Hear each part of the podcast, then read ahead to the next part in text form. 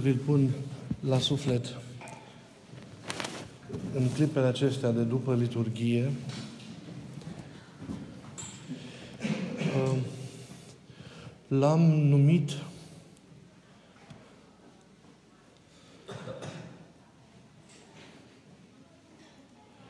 între chemarea lui Dumnezeu și propunerile diavolului.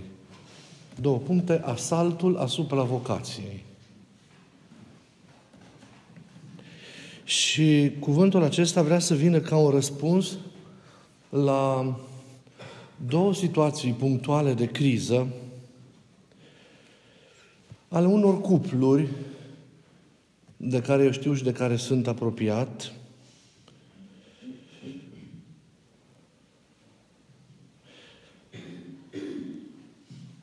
Iar prin adresarea pe care o fac lor, mă adresez și atâtor alte situații similare în care mersul înainte pe un drum care este binecuvântat de Dumnezeu riscă a se periclita datorită neputinței sau câteodată neștiinței oamenilor de a gestiona sau administra cum trebuie situațiile de criză care apar pe parcurs – și pe care noi le putem numi crize ale vocației.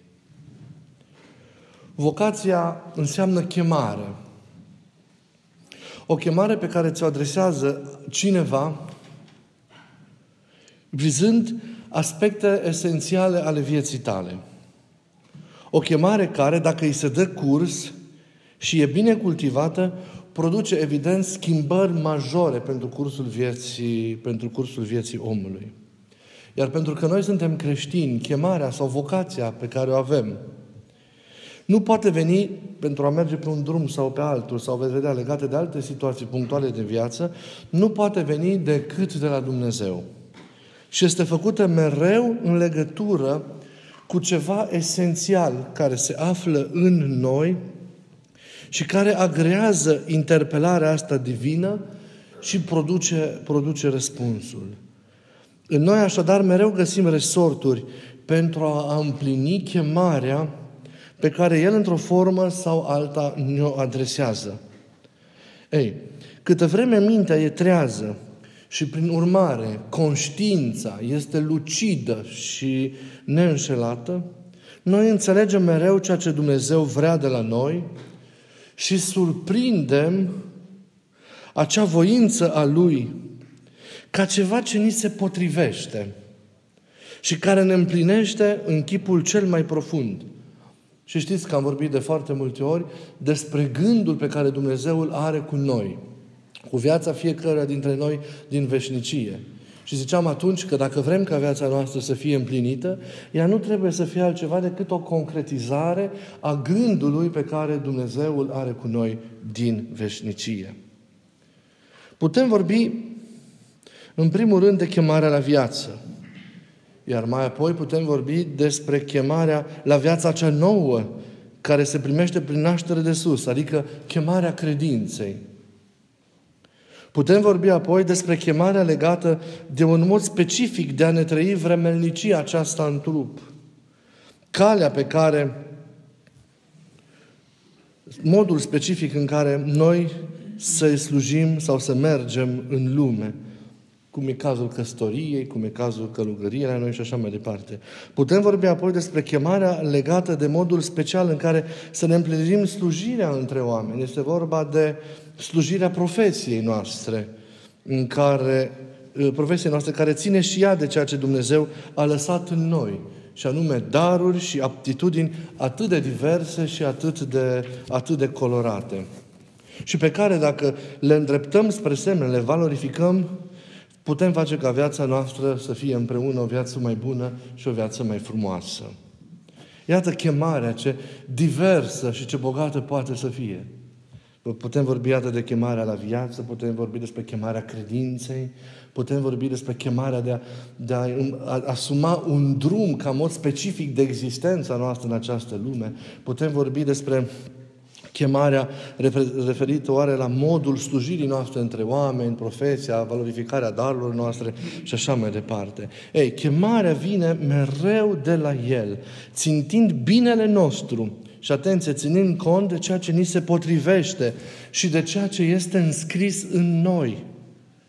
Gândul lui Dumnezeu cu noi din veșnicie începe a se concretiza prin existența în noi a acelor semințe legate de acesta cu care noi venim în lume.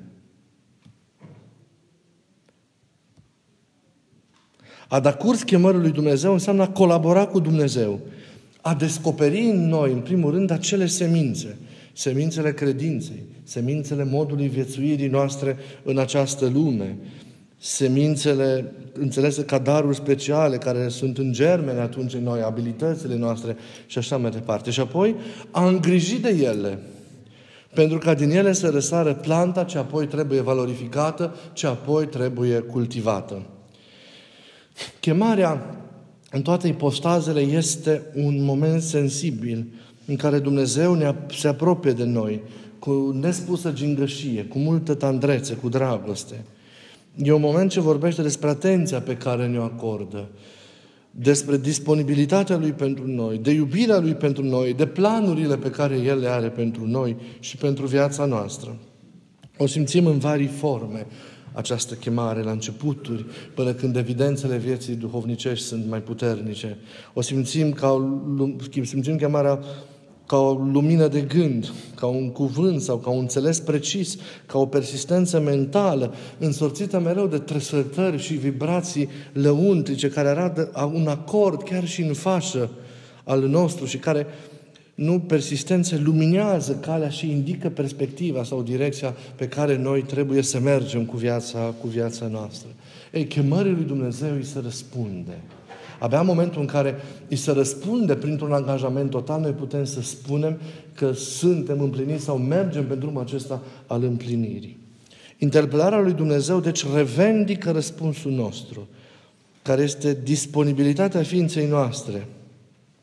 Abia după acest răspuns, repet, un răspuns matur, gândit, valorificat, responsabil, urmează trăirea efectivă a, a vieții. Și legea după care vei fi judecat este legea stării în care te afli și care e un mod particular sau specific de a trăi exigențele Evangheliei. În căsătorie vei fi judecat după modul în care Evanghelia se concretizează în exigențele vieții de căsătorie, la fel la noi în viața de mănăstire și așa mai departe. Răspunsul la chemare presupune o pregătire iar apoi îmi presupune mersul statornic pe cale, care înseamnă a conștientiza că drumul ales e o însoțire cu Hristos care ne călăuzește și ne poartă și în zile mai bune, dar și în zile de întristare și de încercare. A merge statornic înseamnă a rămâne neclintit în încercări și în provocări și a merge tot înainte. Încercările și provocările vin și vor veni. Să nu credem că vom fi scutiți pe calea noastră de ele. Ele mereu vor impacta mersul nostru înainte, felul în care noi trăim tot mai profund vocația sau gândul lui Dumnezeu în viața noastră. Mereu vor veni pentru a ne abate de la cale, pentru a ne abate de la, de la drumul nostru. Dar din momentul în care am ales, noi nu putem să mergem decât înainte, răbdând toate acele provocări și încercări care, care vin. Ne zice Mântuitorul că cel care înfige plugări în brazdă să nu se uite niciodată înapoi. Însă, din păcate, există de multe ori această tentație de a privi înapoi de pe drumul pe care suntem fiecare. Sau de a privi pe alături. Nu? Noi trebuie să mergem înainte, privind la desăvârșirea căii noastre, la ceea ce înseamnă desăvârșirea acestei căi, la Hristos, la bunurile care mergând bine ne stau în față. Dar tentația este ca mereu să te întorci înapoi să te uiți la ceea ce ai lăsat, care atunci ți se par nu știu ce. Sau să te uiți pe alături, în dreapta și în stânga și să te lași distras de la, de la cale. Noi suntem chemați mereu să privim la Isus. Când coborâm privirea de la El, suntem ispitiți, repet, să privim înapoi și pe alături. Ispita nu vine însă niciodată singură. Ea nu e de nicăieri. Ea e generată de cineva. De cineva care nu vrea ca noi să pășim pe calea lui Dumnezeu, pe drumul adevăratei noastre împliniri. De cineva care nu vrea ca visul sau gândul lui Dumnezeu să devină realitate. Acela e diavolul care tulbură așa cum a făcut-o cu Adam și așa cum a făcut-o mereu până la noi. Strecoară îndoială în inimă vis-a-vis de gândul pe care Dumnezeu îl are cu noi, vis-a-vis de vocația noastră, de rostul de a merge înainte pe acest, pe acest drum. El a îndrăznit să meargă la Adam, care mi se primise porunca de la Dumnezeu, și să-i spună, Dumnezeu oare ți-a zis ție să nu mănânci? Și a început a se îndoi. Ca și Petru, care n-a mai privit la Isus în timpul furtunii, ci pentru el, evident, s-au devenit valurile. Și valurile au atras atenția, dar atenția minții a căzut de pe Isus și atunci a început să se scufunde. Totul începe cu îndoiala pe care El și acum o strecoară abil în mintea, în mintea noastră.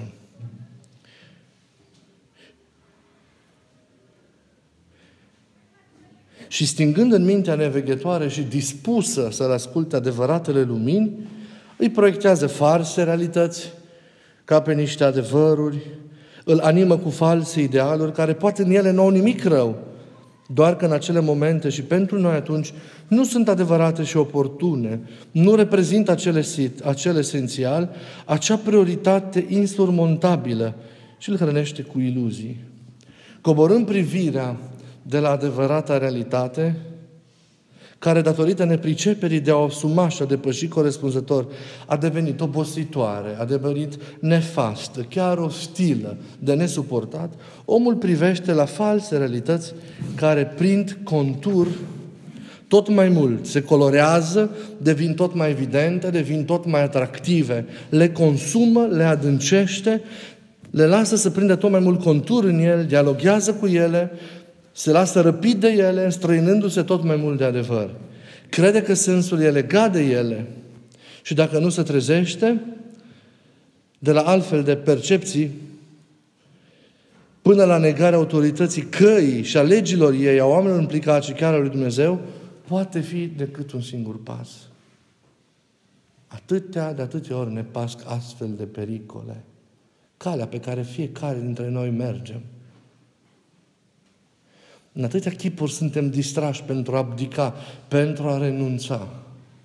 Aveți grijă la toate aceste înșelări și aveți minte atentă și minte veghetoare, ca nimic să nu vă întoarcă de pe cale.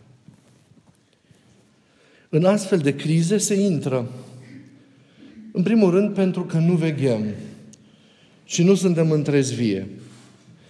Apoi, pentru că nu construim vocația pe care o avem de la Dumnezeu în fiecare zi și nu o aprofundăm prin colaborare cu Dumnezeu adevărată în fiecare zi.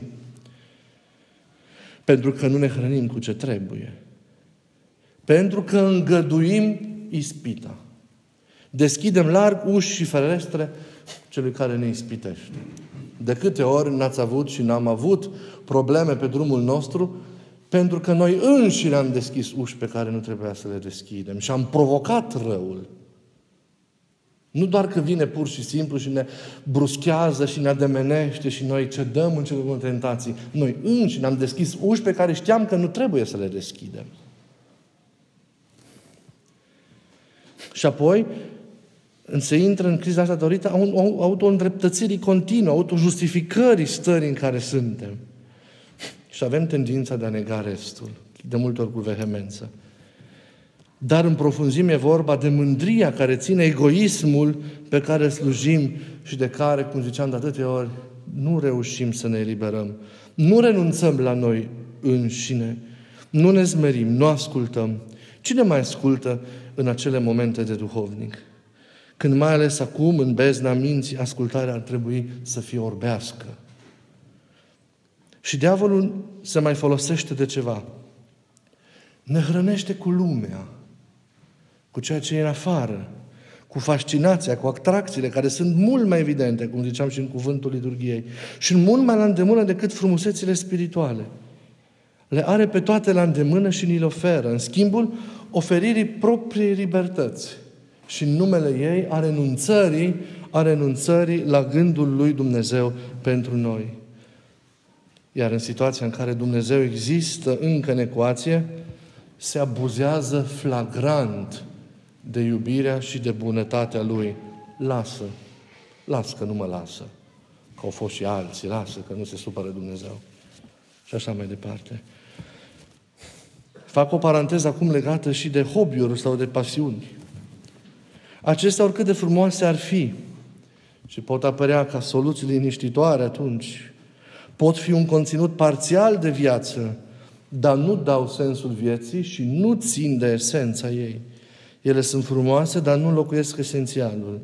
Aș ține drumul într-o anumită stare existențială, într-un anume angajament de viață. Ele pot fi cultivate, dar nu țin de stare de a fi. Ele colorează drumul, dar niciodată nu îl înlocuiesc, nu îl pot înlocui. Pasiunea de a repara calculatoare bună oară nu poate ține locul angajamentului de tip familial și așa mai departe. Dar pasiunea aceasta poate coabita lângă esențial. Există, din nefericire, o modă de a trăi doar din pasiuni, din atracțiile lumești, fără angajamente de viață sau amânându-le cât mai mult.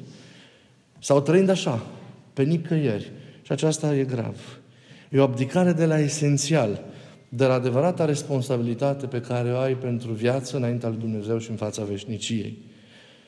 Vei fi mereu un neîntemeiat, un neîncheiat și un neîmplinit. Apoi, oamenii nu știu cum să gestioneze etapele acestea de crize vocaționale. Nu știu cum să gestioneze situațiile în care, în care se ajunge, din variile motive de care am amintit în parte. Fac o paranteză. Ele sunt firești, crizele acestea când apar.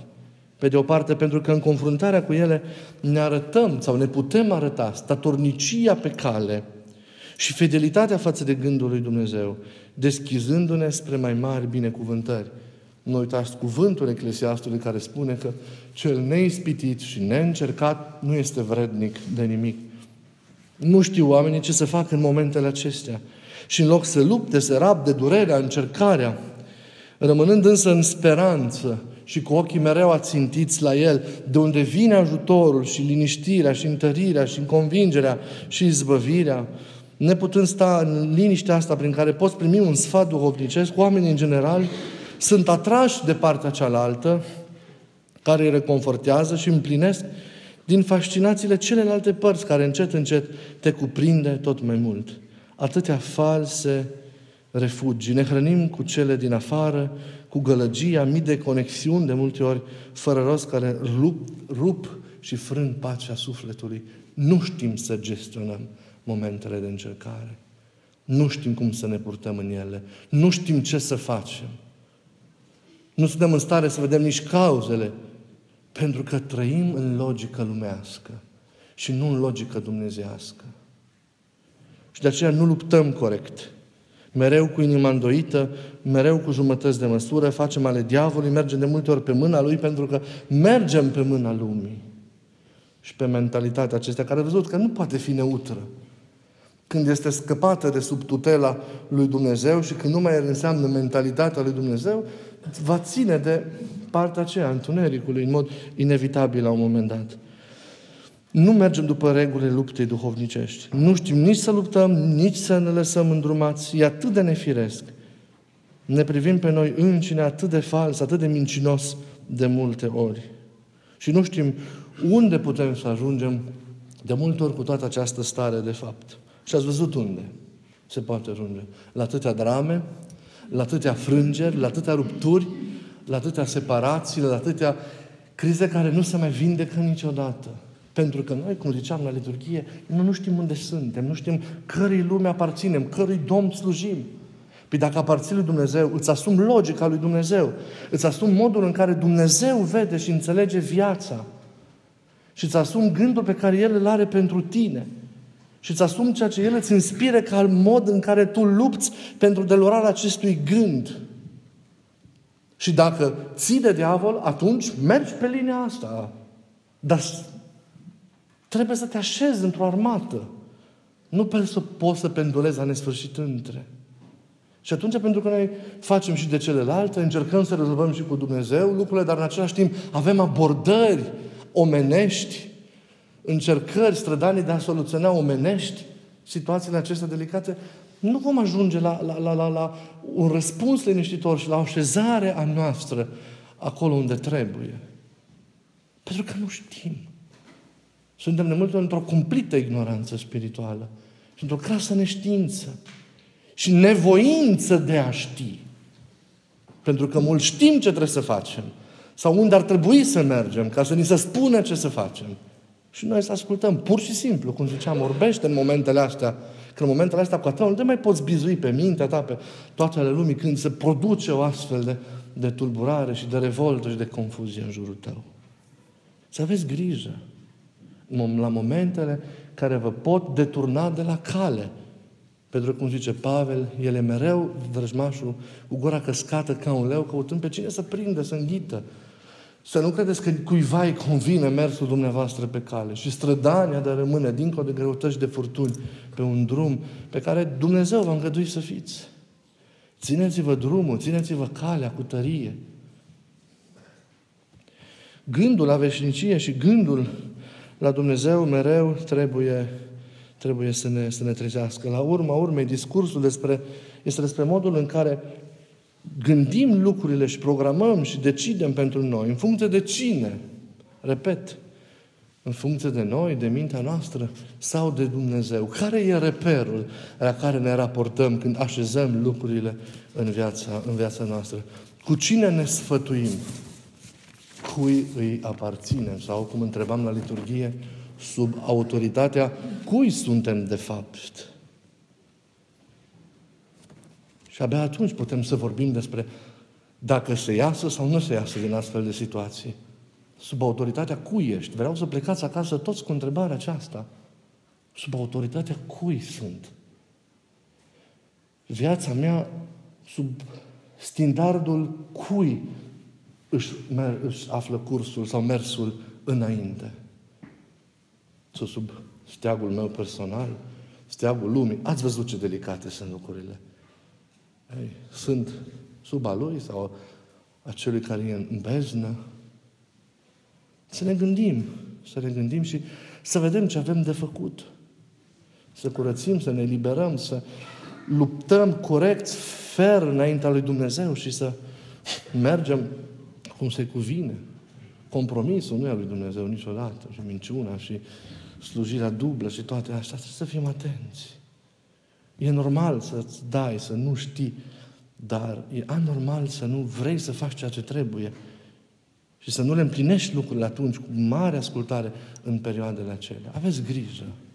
Atâtea vin, atâtea furtuni devastează familiile noastre, rostul nostru în, în familie, în societate, acolo unde trăim, acolo unde suntem.